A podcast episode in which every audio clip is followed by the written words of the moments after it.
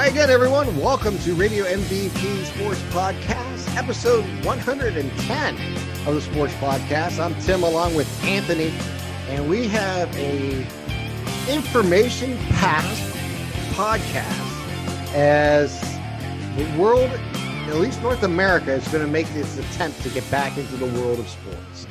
Yeah, it's uh, every week it seems like something new is coming out now after a couple months of nothing really and uh, slowly methodically getting to this stage it's it's nice to be talking about um, plans in place uh, i give the uh, the o- ohsa credit um, and uh, we'll try to dissect our 38 page um, guideline and safety checklist, so to speak.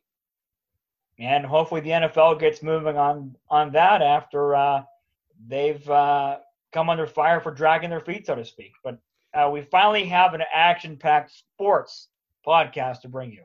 Yeah, it's going to be interesting. There's a lot going on in the world of sports, and uh, as Anthony mentioned, not just the NFL, but the NHL, the mm-hmm. NBA, and uh, let's start right out with the Ohio high school football situation here as we approach August 1st here shortly. Uh, we're only nine days away, 10 days, yeah, 10 days away from uh, August 1st, which is the first day of true practices allowed in uh, Ohio for high school football. Ohio High School Football Coaches Association has released a return to play memorandum uh, today, a 37 page report, mm-hmm. really, uh, and in the process, gave some of their keys to how they believe the return to play uh, is uh, best handled. We'll see. We'll go through that a little bit. Uh, Ohio's in, in, a precarious scenario. Uh, I personally do not believe football will be played this fall. I do believe there is a percentage of administrators football coaches and OHSAA members that are mm-hmm. definitely going to go full throttle to try mm-hmm. to get it done in the fall. Uh, for whatever reasons they may have, they're not always out front with it.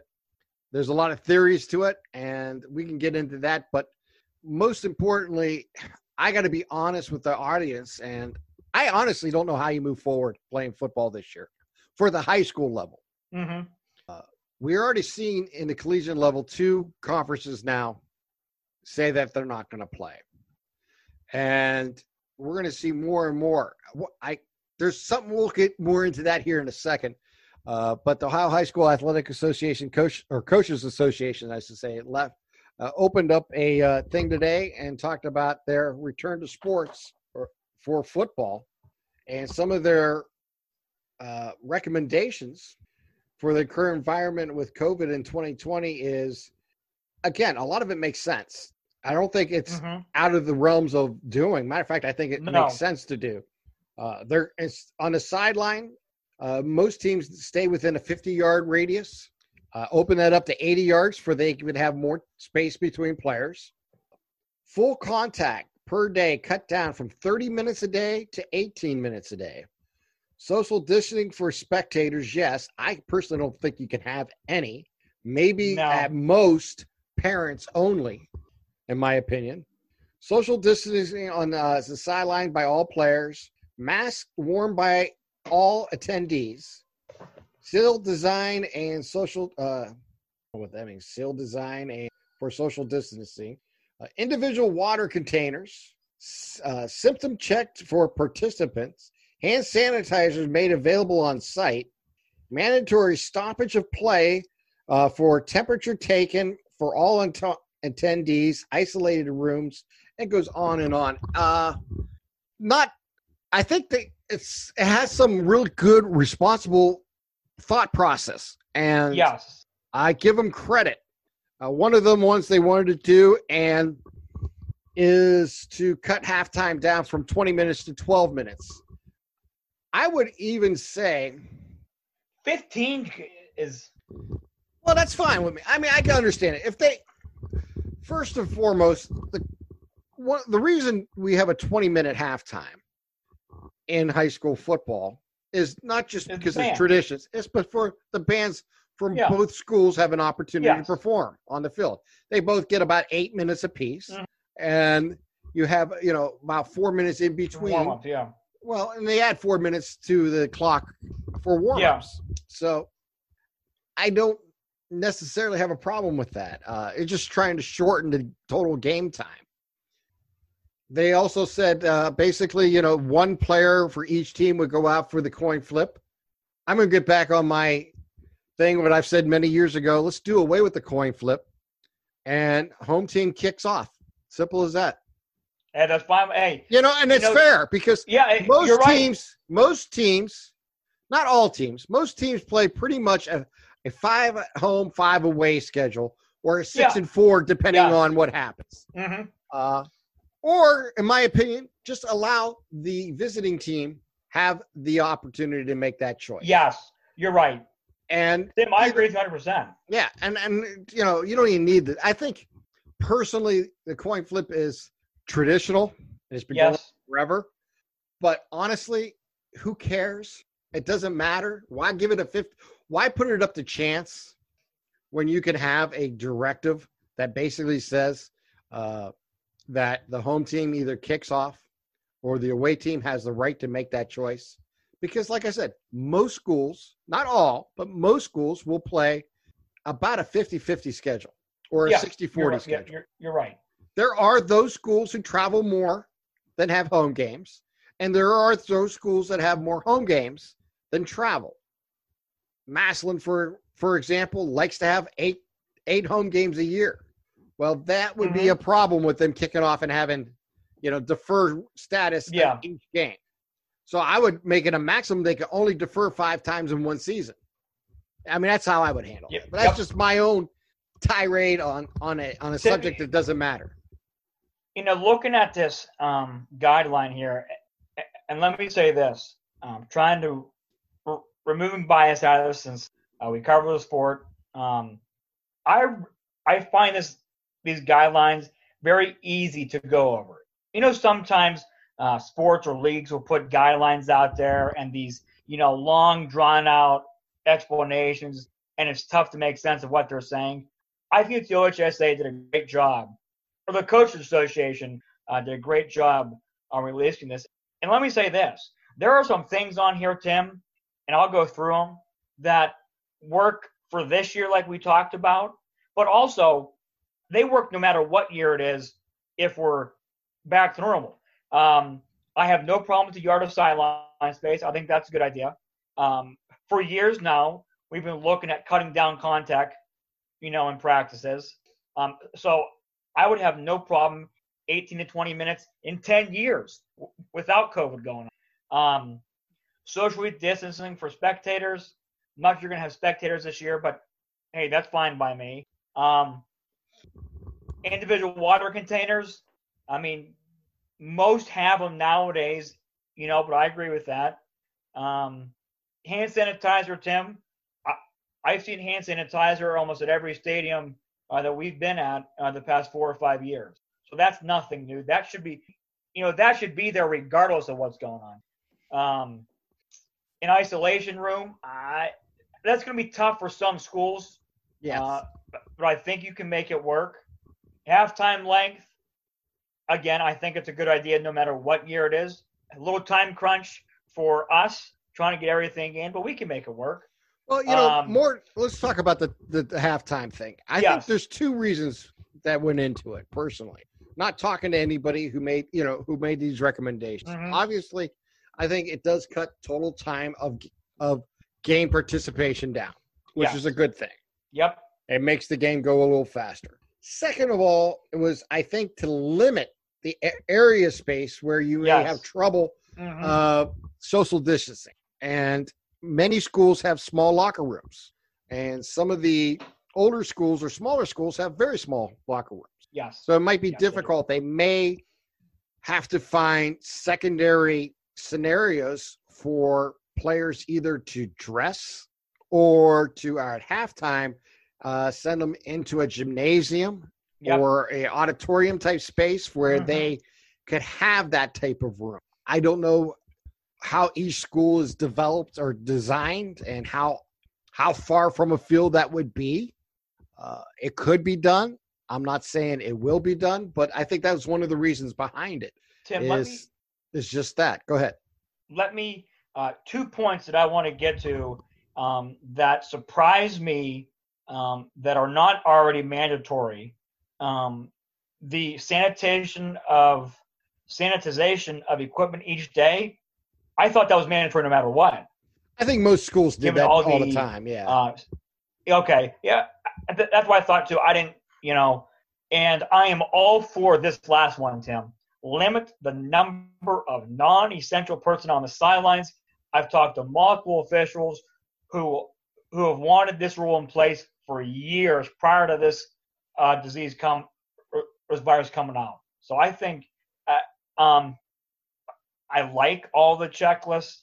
I agree with it. The big thing I see or that I don't see on here, Tim, that I think is going to hold football back. I don't think you can play football without testing and saying who's positive and who's not.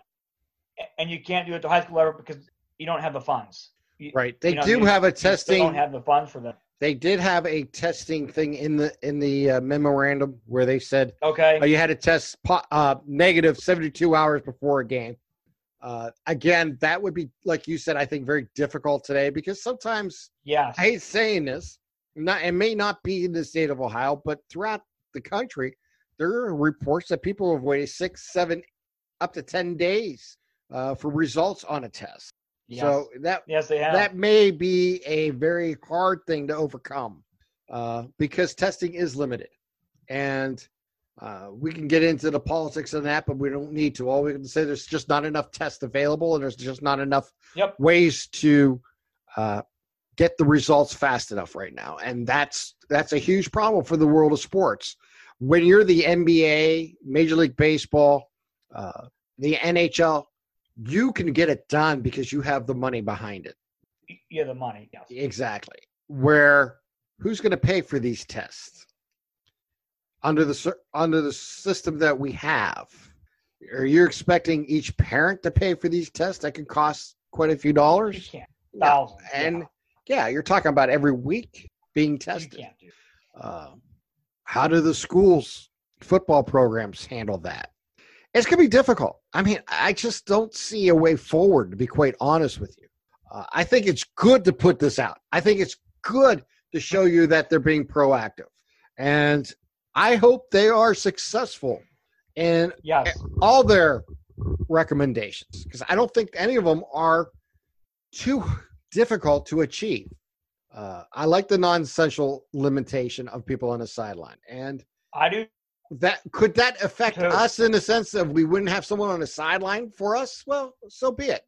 Uh, we don't need a, a sideline reporter, or uh, No. maybe it will No, you don't. you know uh you may see in a sense where for the first time ever you see media outlets share video because I agree with that, well let's say like in our market we have three to four quote unquote television stations that can do video who do highlights Mm-hmm. each week well truth of the matter is all of them go to the same games many times they may only allow one crew in to videotape part of the game Mhm. for the highlights.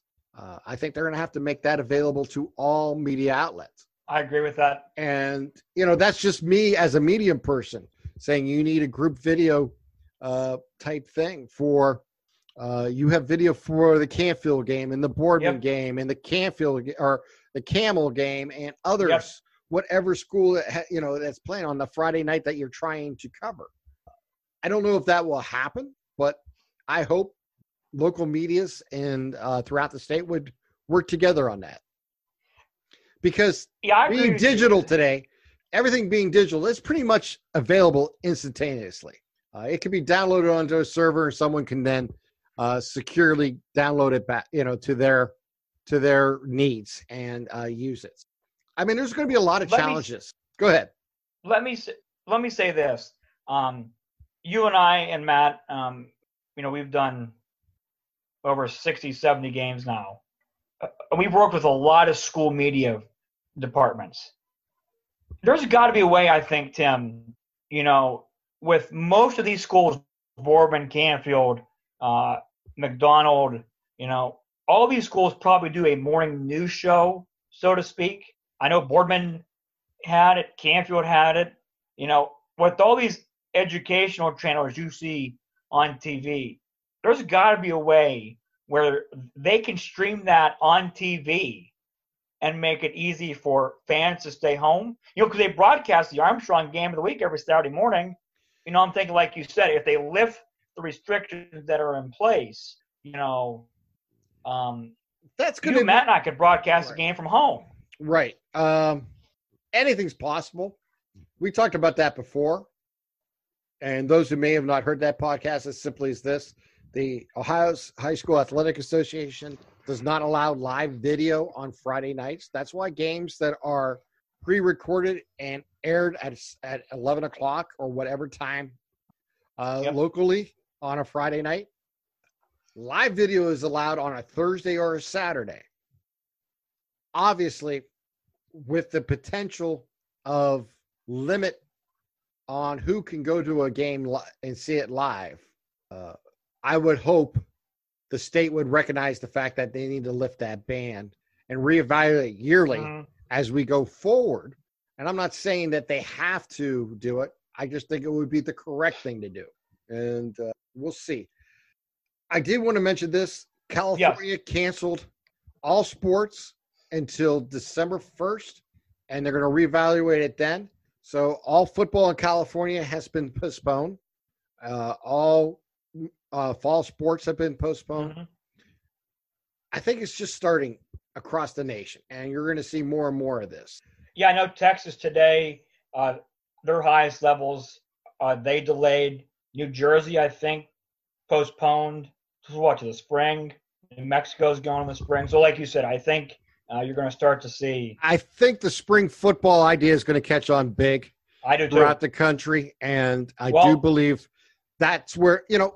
First of all, you're giving yourself five to six months to plan ahead and Yes. be ready.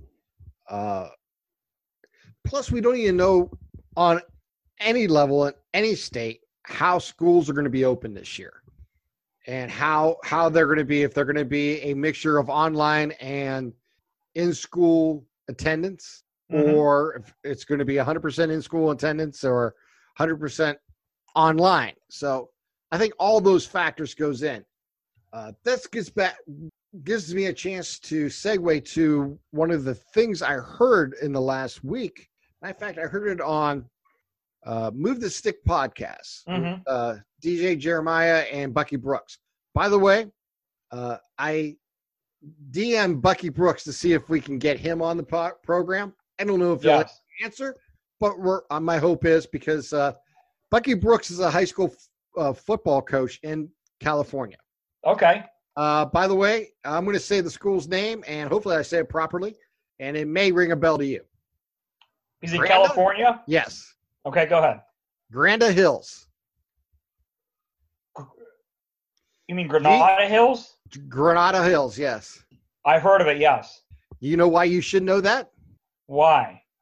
Because that is where John Elway played high school. That's right. That's right. Yep. You're right. You're right. Eh, That is where the uh, three-time Super Bowl champion came from. And I believe, I believe when he was there, his father was the coach. he may have been because his father was I- later the coach at Stanford Yes. uh, Yes. after he left Stanford, I believe. Yes. So, uh, yeah, it's a, it's an interesting thing. So, I I D, DM'd him. Uh, I've been thinking about it for the last few weeks. I says, you know what? What's the worst thing you do is not answer or not get it. Because, but I may uh, just hit Twitter again and see if he uh, will uh, answer the DM. I'd like to get him on because he's a really interesting person. First of all, does a great podcast. He's he's a former NFL player, played college at North Carolina. He's a high school football coach today. Uh, he's also on the NFL Network. I mean, very interesting uh, thing going on. So I was listening to that podcast about a week ago, Mhm. and they were talking about the idea of how do you get football going forward in 2020. And this is not, I don't think, original idea, but something they discussed that I think is worth discussing here.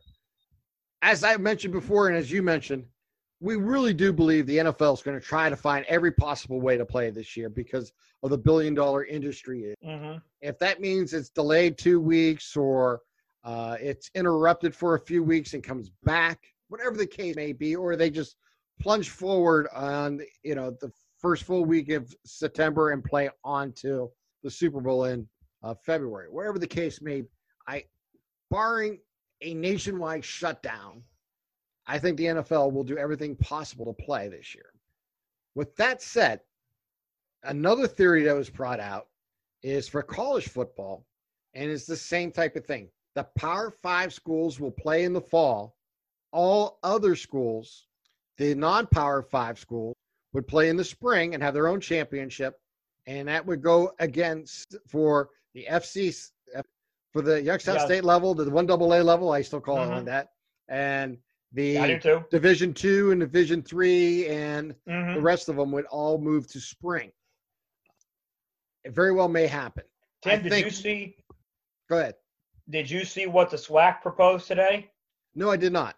The SWAC, you know, um, they have canceled the fall sports season. Right. Um, so has the CAA, which is James Madison and you know a major uh, conference in the FCS, the Right. Ivy League, the Patriot League, um, and another conference. Um, but the SWAC, um, they have proposed now. Again, these are all all Southern schools, but they have already gone through and proposed a timeline of a spring season.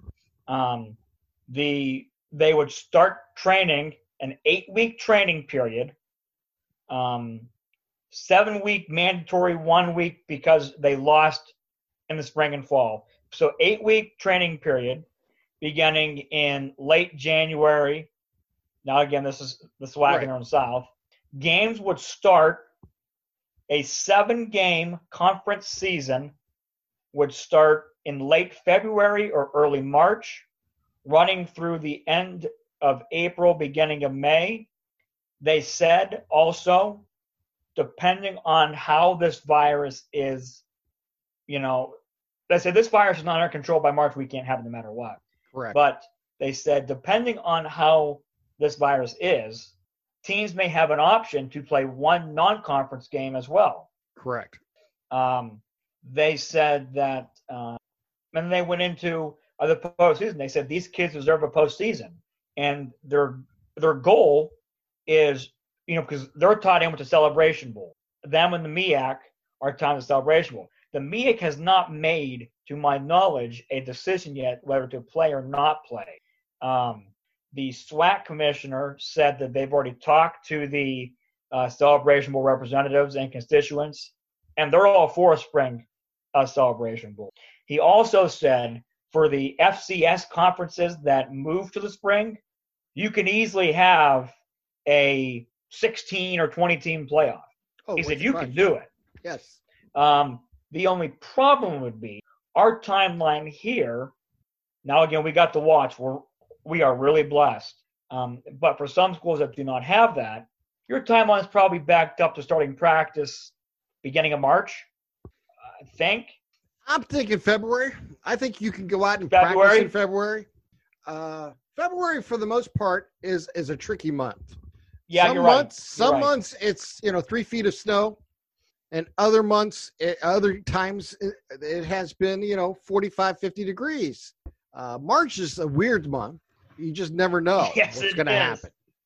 However, you can play football in bad weather. Uh, we play football in the snow anyways in Absolutely. in November and do. December and January if necessary at the collegiate level. So I don't have a problem with that. Uh, is it perfect scenario? No. No. Uh, but nothing is going to be a perfect scenario. No sports have as a perfect scenario. Baseball, football, basketball uh, at the at the at the highest levels don't have it, and we're not going to have it at the at the youngest or the smallest levels at the high school. Uh, Now, um, imagine this scenario, Tim. Okay, it's mid March. YSU men's basketball is fighting for a conference title game berth. Now, I'm being really optimistic.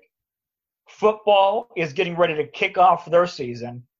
And YSU baseball is starting after knocking off Houston and Abilene Christian last year. And hold on, and in two weeks later from that, we'll have baseball. Well, that's the problem. You've hit the problem. Yep. You have all these converging at one time. And is it possible to manage all that? Is it possible to have enough space for these athletes to compete at the highest level at these schools that share facilities and training rooms and others? So that's going to be interesting to see. Plus, you have all the women's sports going on at the same mm-hmm. time, too. Let's not forget about them. Uh, you know, because well, you got. But my point is, it's a lot of things going this. on at one time. Yes.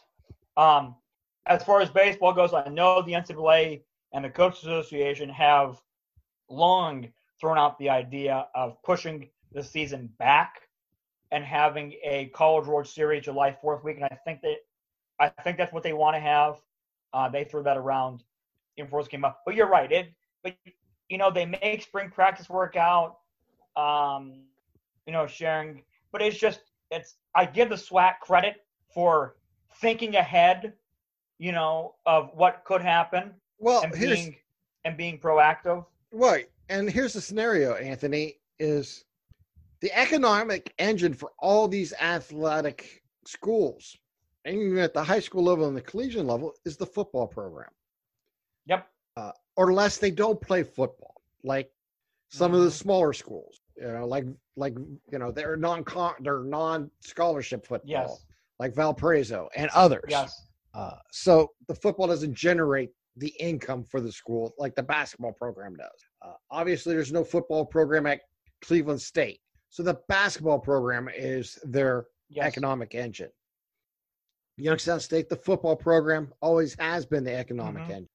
And that's ticket sales. When you get past the Division Five schools, or excuse me, the, the Power Five schools, ticket sales generate a lot of revenue for these schools and whatever type of revenues they may get from television. Like the MAC gets a lot of TV revenue from ESPN to have those Tuesday night football games. Yeah. Same with you know other schools and other conferences. Now let me. However, like you mentioned earlier, bringing up Kent mm-hmm. State, Kent State makes makes a huge part of their budget playing Power Five schools. So when you take the Power Five schools away from them, they're taking a major hit in their athletic department. And just like when Youngstown State was playing Power Five schools, uh, like Ohio State and Michigan State and Penn State and, and Pitt, they were being financially rewarded for taking those games. Mm-hmm. And that is a huge loss to these schools when they don't have those games available because now you're only playing, as you mentioned, conference games, maybe one non conference game. And if the Power Five schools play in the fall, they're not going to be available to play the Kent You're States, right. the Akrons, the Youngstown States, you name the school uh, across the country that they're going to be playing.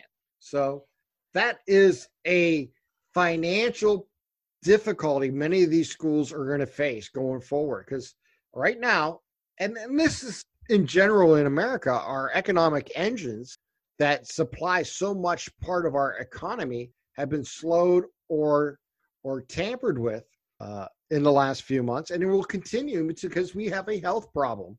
And until mm-hmm. we fix this health problem, we're going to have an economic impact problem, and that's where we're at. And unfortunately, I don't see in the next four to six months that changing the direction that we're doing in this country.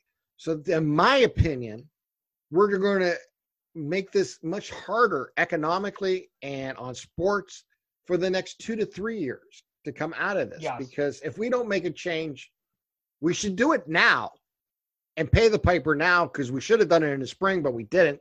We panicked and jumped jumped the gun, and now we have 140,000 deaths across this yep. nation and growing every day.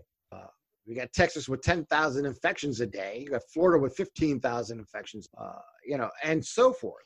Ohio doubling its total to the highest level it's had. So it's across the nation.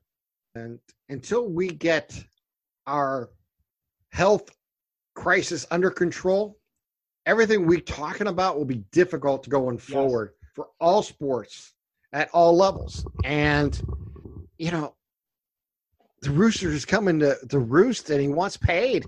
And there's just not a way to get it done right now. No and because yeah, it's it's it's going to be difficult. I just I really don't see how going forward a lot of this is going to happen. Uh, I want it to happen. I'm excited actually about this coming week with baseball coming back, uh, the NBA and the NHL a week later, and uh, it should be a lot of fun. But between what's going on at the high school level, trying to get football in this this fall, which I honestly don't see a way forward on that. I think that it's nothing wrong with planning. I think these plans should have been in place uh, in June, actually at the end of May, 1st of June, going forward. But a lot of people were just afraid to make decisions or to, uh, we're hoping for the best and not planning for the worst. And we're headed towards the worst, in my opinions. Hopefully, it'll get better. But yeah, I, I'm hopeful. I think the Ohio High School Football Coaches uh, Coaches Association has given us a, a, a roadmap for all sports at a high school mm-hmm. level to go forward with maybe how to handle the the health issue at hand. We'll see if it actually becomes in practice for September when football games are supposed to be played. I'm not optimistic. I honestly think California was the first to fall. I like you mentioned. I think New Jersey has made that decision. I think as we get across Ohio, Pennsylvania, uh, Michigan, other schools or other states will follow suit and push this off. And if it isn't the associations making those decisions, it'll be the government making those decisions for them. You know, I'd rather be in control of my own destiny than let someone else make those those mm-hmm. calls.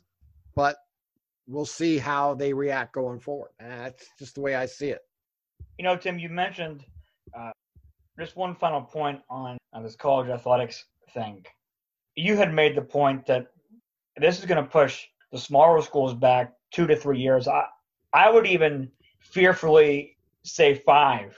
Um, Without question, you're right. You look at a school like Kent State, and I'm using Kent State. But I heard this uh, stat a couple days ago, um, flipping through the news. I believe it was on WKYC. Uh, uh, Jim Don was actually talking, and he said that Kent State was scheduled to play Penn State, Kentucky, and Alabama this year. The total that they would get paid to play those three games this year was just north of $5 million. Imagine what $5 million can do for a whole athletic budget, because that's spread out to the whole athletic department. That's not just football program. You know, the sports like you touched on, Tim, that can't generate a gate, that can't generate a revenue the cross countries, the track and field. And I'm not throwing shade, but I'm just, you know, the baseballs, the golfs, you know, the schools that need it, the sports that need it. Um, you know, for instance, Kent State women's golf and YSU women's golf. They both qualified for the NCAA tournament last year. How did they pay for those trips? Because it's not their own funds. It's through the football department or the basketball department. You know, it's them bringing in uh, big money games. Tim, I know um, schools for a while have wanted to expand their conferences and expand the con and play more conference games. College basketball has gone from 16 to 18 to 20.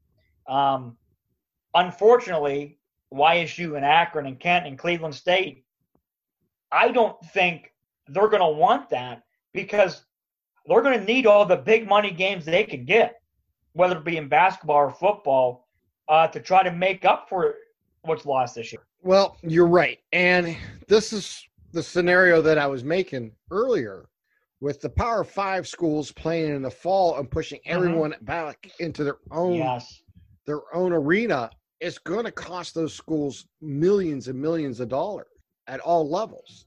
And then you're going to see the potential of that two tier system going forward, uh-huh. where you have where it used to be Division One and the sub Division One of the Youngstown State level. Yes. Uh, now you may have a tri level where you have the Power Fives, the mid majors, and then the uh-huh. one double A schools. So, yeah, it's really could cause uh, a big economic change in sports going forward.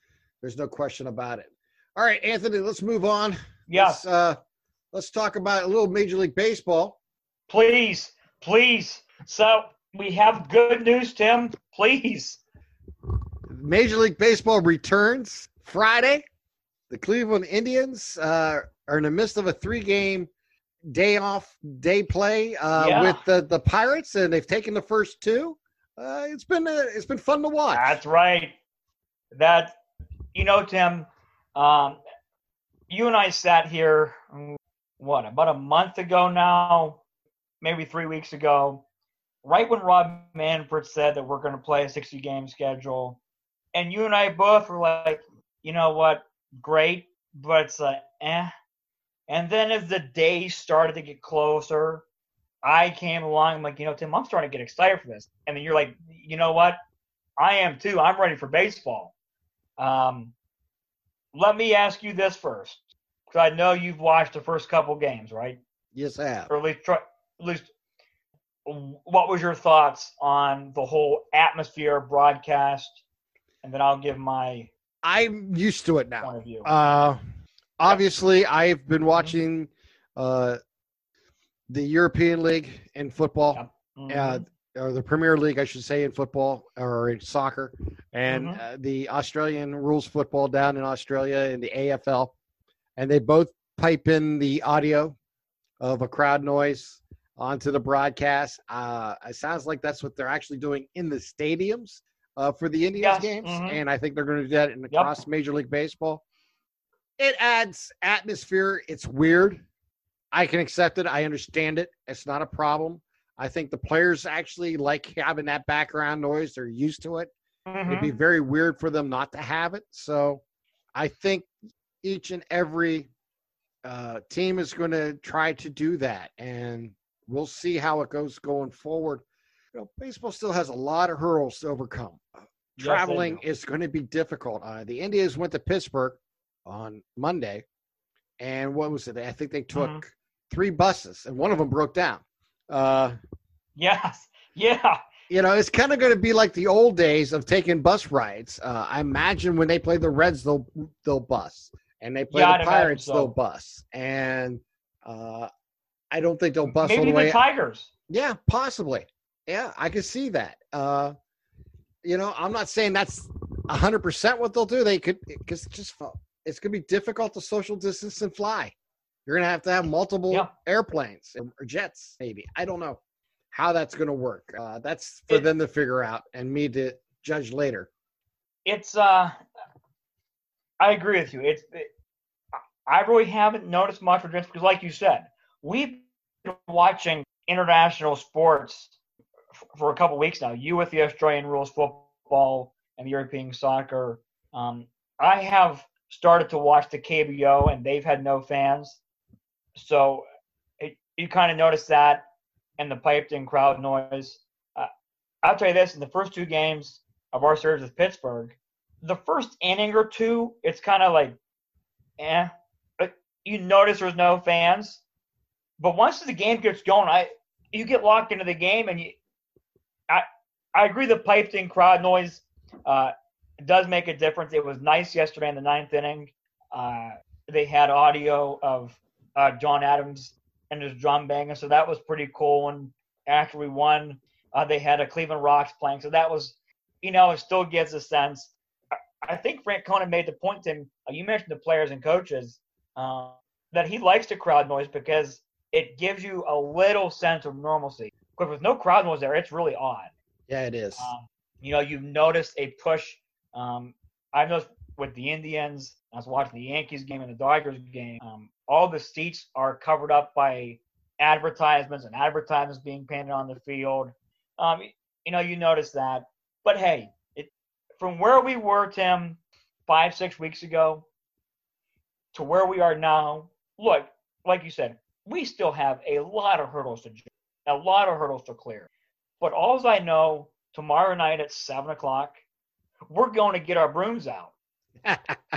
and I don't care that it's exhibition because after everything that we've been through and thinking, well, we're not going to get baseball back. And being without baseball for four months, I know tomorrow night, I'm not sure who's on the mound tomorrow night, but I know we're going to get our brooms out. I imagine Civale's on the mound. Is it Uh, Civale on the mound?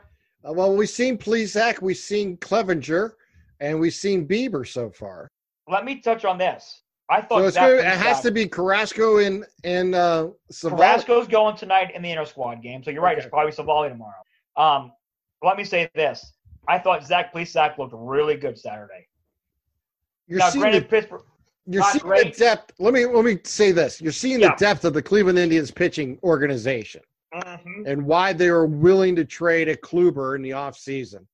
And even though they lost the number one player in that trade uh, to a suspension for the year, you're not really seeing the the effects of that because of the depth of the some of the young pitchers that they've had coming up the last three years uh, with Bieber and with Civale, with Plesac, uh, even Plutko, who was going to move to the bullpen. They announced Mhm. today. So Yep. uh, yeah, the Indians are, you know, in a, in a really good position for a long time to come when it comes to pitching. And uh, you got to give them credit. They, you know, they did great scouting, they did great development, and you know these players that they uh, they went after have uh, have succeeded their expectations and more, and, and continue to get better. And I do believe when you talk about the starting pitching of the Cleveland Indians, it's it's in good shape. And Yes. I honestly think the bullpen's in better shape than it has been for about the last two years. Uh, yeah, I think you would have to go back to the 2016 season where you thought this team had a, qual- a bullpen that had depth. I think this bullpen has the potential to show that depth with young players who are coming up against. So uh, I think the Indians are, are in an interesting, interesting uh, scenario going forward. And this being a 60 game sprint, Yep. um, every game's going to be magnified by three almost, and it will be really, really imp- important to never uh, to lose more than three or four games in, at one time, and hopefully get off to a really good start. If you can win eight out of the first ten, and you're you're one sixth of the season down, that's going to be a huge, huge thing going forward. And when I look at the division, I don't think Chicago has the pitching depth that the Indians have, and I don't think Minnesota does. Minnesota does have great bats, and they do have good pitching, but I don't think they have the depth of the pitching the Indians have. And I do believe the Indians' offense this year is in a better position than it has been for the last two years. Now, I'm not saying they're juggernauts, but I like the way this lineup looks. It's deeper. Yes, and I think getting one through nine out is much more difficult this year than it has been maybe for the last two or three years. Let me say this. Uh, you mentioned the depth. Uh, I think Chicago has a little more pitching depth than Minnesota. Giolito, um, Keuchel, Rodon. I would. Those are probably better than Minnesota's. I like the White Sox bullpen a little bit more than the Twins. Um, them losing Kopech, the White Sox losing Kopech this year is going to hurt them. I'll say this: there are three players uh, that are going to key this Indians offense. Franmil Reyes, if he can, if he can hit for power like he has potential to. Jose Ramirez, which is the biggest cog in the lineup, period. As he goes, uh, the Indians' offense seems to go. And I'll say Bradley Zimmer. If he sh- if he continues to show the short stroke um, and the ability to go to the opposite field and stay healthy, the outfield of him, Naquin, and Mercado is pretty nice because that can save you runs, it can get on base, and it can drive in some runs. Well, I'll say this: the Indians have many potential center fielders in their future. Uh, Yes, they you do. got Delino yes, DeShields. they do. you have Uh-huh. uh, obviously you have uh, help me out Mercado. here, Mercado and uh, Zimmer. Plus, you also have uh, oh, what's the young? He played last year. What's his? Uh, Naquin, no, well, Naquin, but uh, Allen. Allen, thank you, Allen. You got Daniel like- Johnson too. Yeah, and you know, it's interesting to see where they're at. They have, like I and said, don't they got. forget Jordan Luplow. Well, he's not really a center fielder, but he can play it. he can play it if he needs to. Yeah. Right, and that's the depth, and he's a right-handed hitter. And don't get me wrong, I think he's a you know he's he's an important part of, of the makeup of a team. But I'm just talking about center field. Yes, look at all look at all the center fielders you got. Yeah. Now, all right. four of them could start. I mean, I could see Allen starting. I could see Zimmer starting. I could see McCarter starting. I could see uh, who am I leading off? Naquin. Yeah, well, Yeah, Naquin. but- yeah. well, you know, he could. I mean, there's my point If is be, yeah. oh, DeShields. Yeah. DeShields is the one I was. yeah. But my point is, all of them have that potential to be a starter in at the major league level uh, for this club. Uh, you know, then you have Reyes, who probably going to f- fill in more as DH this year, Yes. And potentially DH outfielder next year. We'll see uh, going forward. You know how that works out. Plus, you got Bauers in the, in the outfield. Uh, yeah, there's going to be a lot of interesting moves that the Indians can make in the future, and obviously, you know the the elephant in the dugout Yeah. is is that shortstop, and Lindor is a guy who I hate. I hate the reality of it. The reality is he's probably going to be a New York Met within two years and making thirty-five Met? million dollars. Yes. Really? Oh yeah, and making thirty-five million dollars. Why do you say a man? Because uh, I want to say his name is Steve Cohen is buying the team. He's a multi-billionaire. Okay. He wants to compete with the Yankees. Well, And that makes gonna, sense then. yeah, if he's gonna, if you're, if he's gonna pay close to two billion dollars for that team, he's gonna spend money on players. You're right. And You're right, and- and if you're gonna, nice pitching staff. Yeah, I mean, he it's almost perfect timing. Yeah, I don't. Maybe I'm wrong, but yeah, and they're going to need a face of their team, and I don't want to think about that too much. I want to enjoy Francisco Lindor this year, and hopefully next year, and then deal with that in the off season, or deal with it this off season, or deal with it during the season if they make a trade next year. But this year, he's not going anywhere, and this sprint may give the Indians a great opportunity to uh, Yep. to raise the flag for the first time ever uh, in our lifetime, and that would be a wonderful thing. Eric Karabell, Eric Karabell of ESPN has picked the Indians to win the World Series just because of the pitching depth, the depth of the lineup, and he says uh, the bullpen has some unknown names, but Terry Francona knows how to manage those yes, he does. Yes, he does. in a in a sprint to the finish like no other manager can do. I agree with him, hundred percent. Uh, like I was just, we're just synopsing about the Indians, and I said the bullpen is in better shape today than it was three years ago, and maybe the best shape it's been since 2016 when they made that run to the, you know, when Yeah. they picked up uh, Miller, Miller and made that big run. Uh, this team has potential to be a very good bullpen, even with the new rules and everything else going in effect. In a short season, I like Terry Francona uh, getting the most out of his team. And quite honest with you, uh, I think if Mike Trout plays the entire season, he's your MVP because he's Mike Trout and he's just Yep. that good. If Mike Mike Trout decides to bail after his uh, son or daughter, I don't know which one he's having, Yes. is born, which could happen. I think Francisco Lindor could win the uh, MVP in America. Tim, I didn't. ca- I was saying if if Mike Trout does not play the entire Mhm. season for whatever reason it may Mhm. be, Yes, I think that opens the door for Francisco Lindor to win the MVP in the American League. There, I completely agree with you.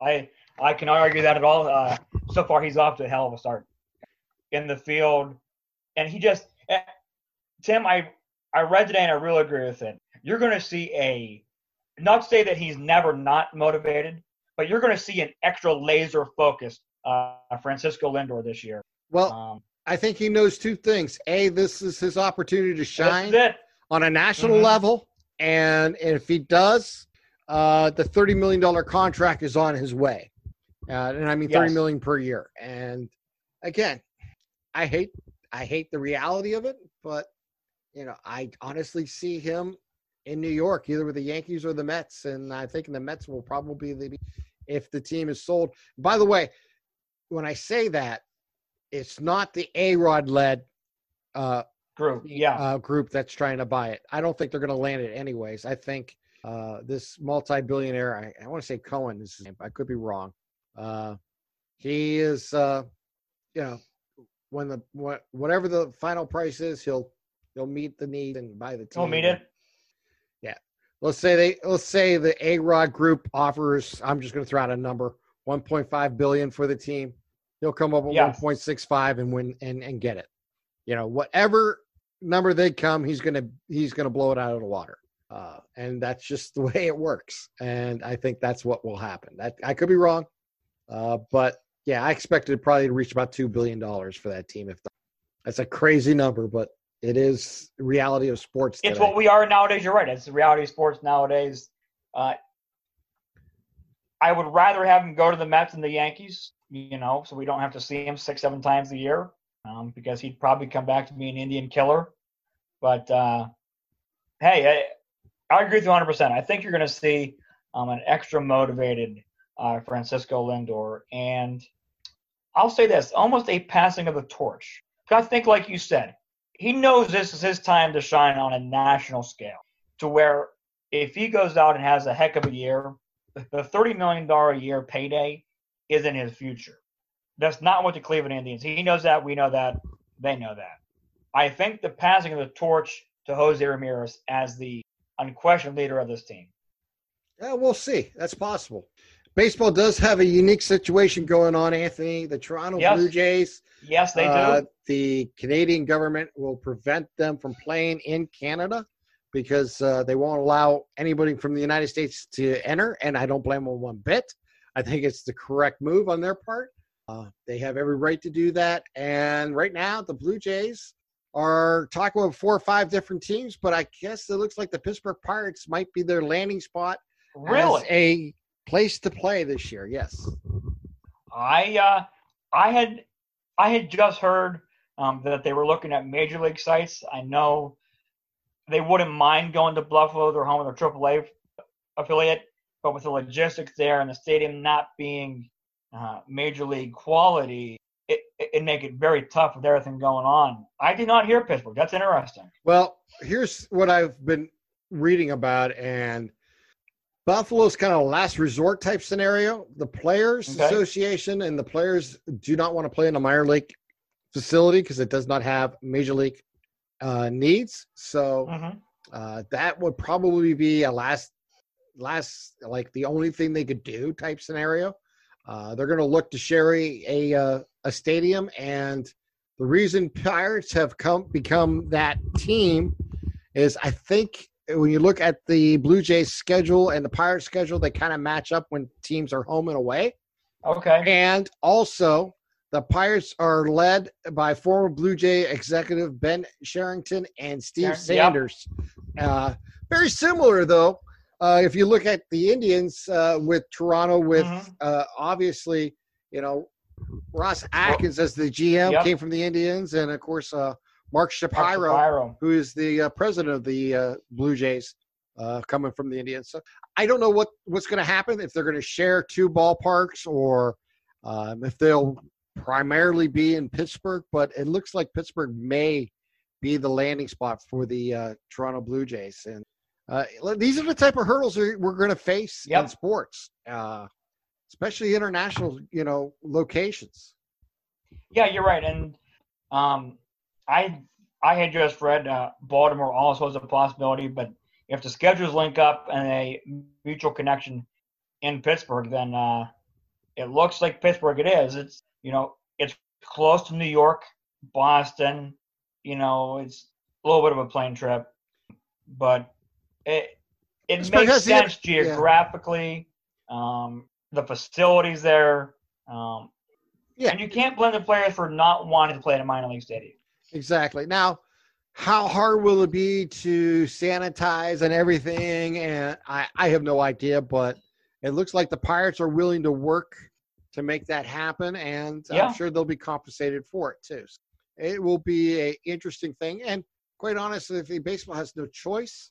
Uh, In order to have their 30 teams play, they have to find a way for the Toronto Blue Jays to play uh, elsewhere this year. And I get it. And- Yeah, I do too. It's a, it, it makes sense, um, and hopefully that can uh, that deal can get done. I think the Blue Jays start the season with six road games, and they have a little bit of a Yeah, they- window to. Um, I believe they open in done, but- Tampa Bay, if I remember reading Okay. properly. Uh, let's see if I can find it here. Let's say Toronto begins the season with the Tampa Bay Rays on Friday and are scheduled to play their first home game on July 29th against the defending champions, the Washington Nationals. Uh, so that is how that is going to uh, add up, it looks like. Well, you know, then it sounds like uh, with Pittsburgh being the uh, the option, that would be good for Pittsburgh too. And um, you know, I'd imagine they'd probably buy out a hotel for right. Is that what they would do? Probably they would buy. out Yeah, I believe for- there's the facilities close enough to the ballpark where they can do that. Yeah. yes. So, you know, so you'd get money into the city. Um, oh yeah, it's a know, win for more than just the Pittsburgh. Pirates. So yeah, it'd be It- I mean, obviously, Um, no fans can go to the game, but it's, it's a huge win for the city. it'll be interesting. It'll be really interesting to see how they do it. So that will be the biggest challenge that fa- we'll we'll find out here probably within the next uh, are probably so, by the yeah. end of the week. Yeah, probably by the end of the week. Uh, the NHL is going to start on July 31st, and their two zone secure zone cities uh, for their bubbles are Toronto and Edmonton. What a shock! Yeah, I know. Well, I mean, no, you. No, it makes total sense. You're right. Just look what. It, it- it does make total sense. Okay. It- When I let me finish. Let me interrupt you for a second. It makes total sense because you look what Toronto Blue Jays Yeah. just went through. Because they don't want teams traveling in and out of Toronto and possibly bring in COVID with them. By having the two bubble cities, all the teams are going to those two Mhm. cities and competing in those two cities for the Western Conference and the Eastern Conference. Obviously, Toronto the East and Edmonton the West. Mhm. All teams will have to pass three negative tests uh, for per player before w- within 72 hours before they are able to travel to the designated cities. So it makes total sense. Um, and I imagine there's a very there's a we're going to see those two cities host the Stanley Cup Finals. You know, in the same way, uh, you won't necessarily see it at the uh, let's just say the you know my uh, Knights make it in the Western Conference yeah, facing the Pittsburgh Penguins. Obviously, it's not going to be put in Pittsburgh and hmm Las Ve- Las Vegas. It's going to be Mhm. put in Edmonton and Toronto uh, for those uh, finals. Uh, at least that's my belief. I could be wrong, but no, it makes total sense. How do you help the? How do you get through this international scenario? Put them all in Canada. Have them all Yep. pass the necessary needs that Canada puts up, and you can do that.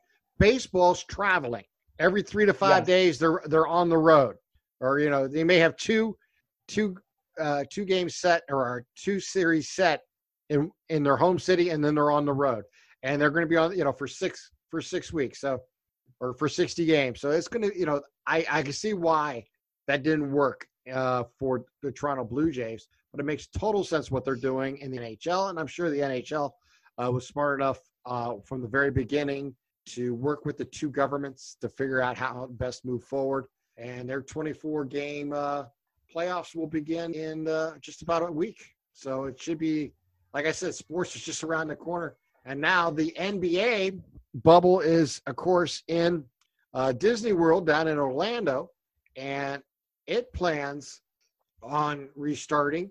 And opening night will be July 30th. Uh, they'll have two games: uh, New Orleans and the uh, Utah Jazz, and the Clippers and the Lakers. Uh, will open it up on July 30th. They're going to play two weeks uh, before the playoffs begin. They're going to. It's going to be like regular season games, all in the bubble. hmm If you're an NBA fan, you're going to get like four games a day once this gets going. Yeah, it's going. It's going to be like March Madness on steroids. Yes, and that's just the regular season. This is going to be like March. Yeah, I know. This is this is going to be a basketball fan's heaven. It Wow. is. So, I, like I said, there's a lot going on in the world of sports from the high school level to the NFL to the NHL to the NBA. Uh, the NFL, well, you know, they bragged a lot saying, "Oh, we have all this time in the world between. We'll see what all these other sports do." And I am I'm concerned for the first time. Uh, I think the NFL may have a, uh, a delay coming or some major hiccups in their future in the next. Uh, I do too. I do too. I think uh, surprisingly they've dragged their feet a little bit, so to speak. Um, yeah, they have. And once, and you would think they would they'd be more on top of it, uh, given everything that they've seen from the NBA, the NHL, uh, Major League Baseball stalemate that got ugly for a little bit, and they had how many months to get this thing figured out, and now it's like, oh crap, we have a season starting in less than two months. Might want to do something, um, and give credit to the players for speaking out, saying, hey, well, wait a minute, we're not going to play here unless we know what's going on. Um, I think you're not going to see a preseason. If anything, you'll see. I mean, maybe a a localized scrimmage or two, but I don't think uh, I don't think you're going to see a preseason. No, they already made a, a, a proposal uh, just uh, today, I think, to the Players Association where they would eliminate all preseason games, and I don't think that's a that's a big concern. Be honest, I think preseason games were had some value for bubble players to show mm-hmm. what they could do in a game versus what they do in practice. Uh, however, primarily preseason games were just a way to sell football during a non yep. time of the year where I would say it just mm-hmm. had value to show football in August, you know, and get people excited watching games that really weren't that good uh, because it was football. Yeah. And I don't think as a fan I'll miss any exhibition game in the, in the NFL. Uh, I won't.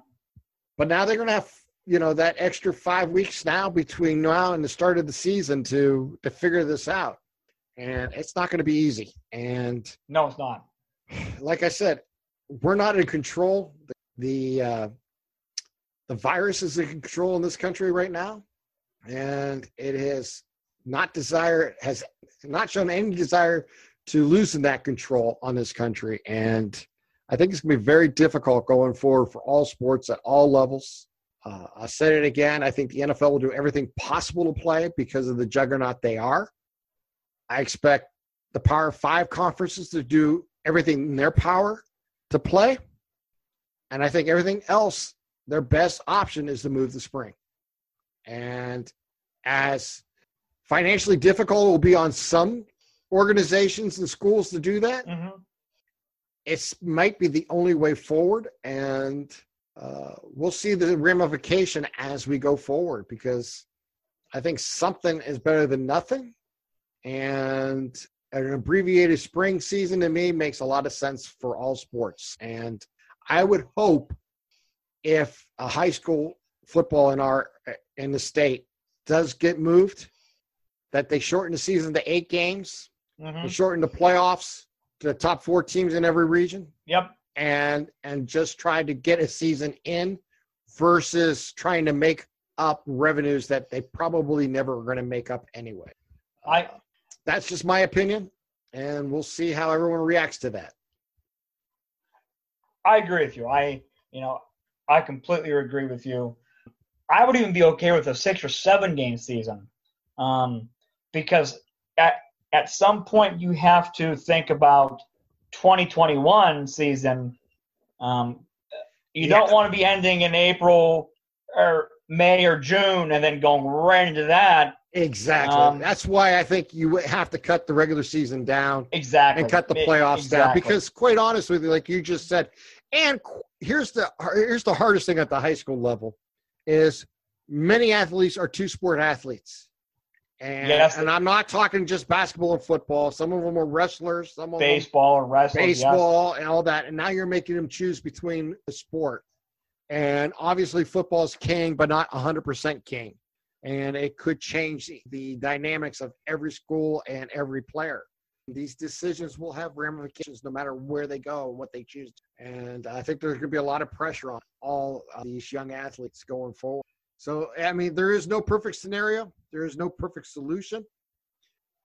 But this is where we are in 2020. And like I said, the virus does not have any inclination of uh, releasing its uh, its hold on on our country right now. No, until we uh, start following directions, wearing your masks, like the scientists and the doctors have said this week. If we would just all buy in and wear our masks and not make this political, we could be on top of this animal, not completely beat it, but we could be further ahead than we are now, just a month or two from now. I agree. We'll see what happens. I mean, it, seriously, they are telling you you can go out to the store, you can go to the gym, you can go out to eat, you can go to the parks, you can go to the beaches, wear your mask, socially distance, and we can get back some sense of normalcy. I use air quotes and be on top of this dreaded thing in four weeks. And I know people go, oh, a month is so long. Actually, it's not because August 21st is going to be here like that. And I'd rather be getting on top of it than being locked down again come August 21st. And everybody else would too. And that's the only political thing I'll say today. And that's pretty good, strong enough, and it, and it does the perfect job. All right, Anthony, we're going to close this one out. Uh, I hope everyone enjoyed it.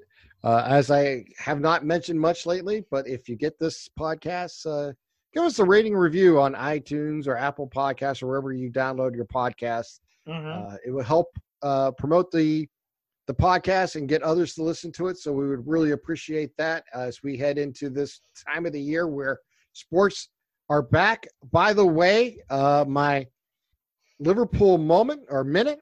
Uh, Liverpool receives the trophy tomorrow afternoon. Uh, the game's at 3:15. After the game is over, they'll present them with the Premier uh, Trophy. So uh, the Premier League trophy will be handed off for the first time as the Premier League to uh, to the Reds. So up the Reds! We're going to bring home the championship tomorrow. Uh, the celebration will begin. Did, you happen to catch Notre Dame's athletic uh, post a couple days ago? No, I did not. It was a 30 to 45 second clip of all the Liverpool Reds fans uh, at Notre Dame Stadium last year, and it said, um, "Your journey to the top started here," and it was a clip of them singing the song. Uh, God bless them. And it said, and the caption read something like, um, "We'll always walk with you," or uh, something along those. Lines. You'll lines. never so, walk alone, baby. Uh, your You'll friends from South Bend yeah. Your friends from South Bend are walking with you tomorrow. So there you go. It should be good. I'm going to enjoy that. Uh, quickly about the AFL down in Australia. They are, I believe, in week seven or round seven coming up. Uh, mm-hmm. Round seven just completed. Round eight begins actually this morning or tomorrow morning. Uh, they are in the midst, and this will be great for me. Uh, I'll be a zombie, but uh, supposedly they got nine. Yeah, supposedly they have uh, 19 straight days of footy coming your way uh, because Holy of crap. they're in the same scenario as the NHL and the NBA. They're playing in bubbles. So in order to get these games in, uh, they're going to be playing almost every day for the next three weeks. So it's going to be a lot of uh, footy uh, in the morning for me and late at night, and uh, I'm going to enjoy it as we uh, get going here. Uh, so I'm full throttle for the summer. I'm going to enjoy it. I hope you do too. Uh, I do want to send out our best to Ron Potesta. Uh, yes. I mm-hmm. seen him um, mention on Facebook and Twitter that he was not doing well physically, feeling well. Did not get any results back, so we're not going to speculate. We just want to wish him the best. And uh, we're thinking of you, Poe, and uh, can't wait to see you uh, down the road. Yes, uh, get well soon, Ron. Hoping for the best result, uh, but uh, Ron's a fighter. We all know that. So uh, hoping uh, that Ron can beat this obstacle too. There's no question about it. All right, for Anthony in Canfield, I am Tim here in Boardman. Get ready for sports coming your way. Baseball starts this weekend. The NBA and the NHL the following week. All the other sports are going on too.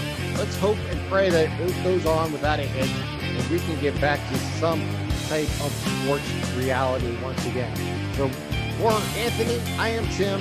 We'll talk to you next time right here on Radio MVP Sports Podcast.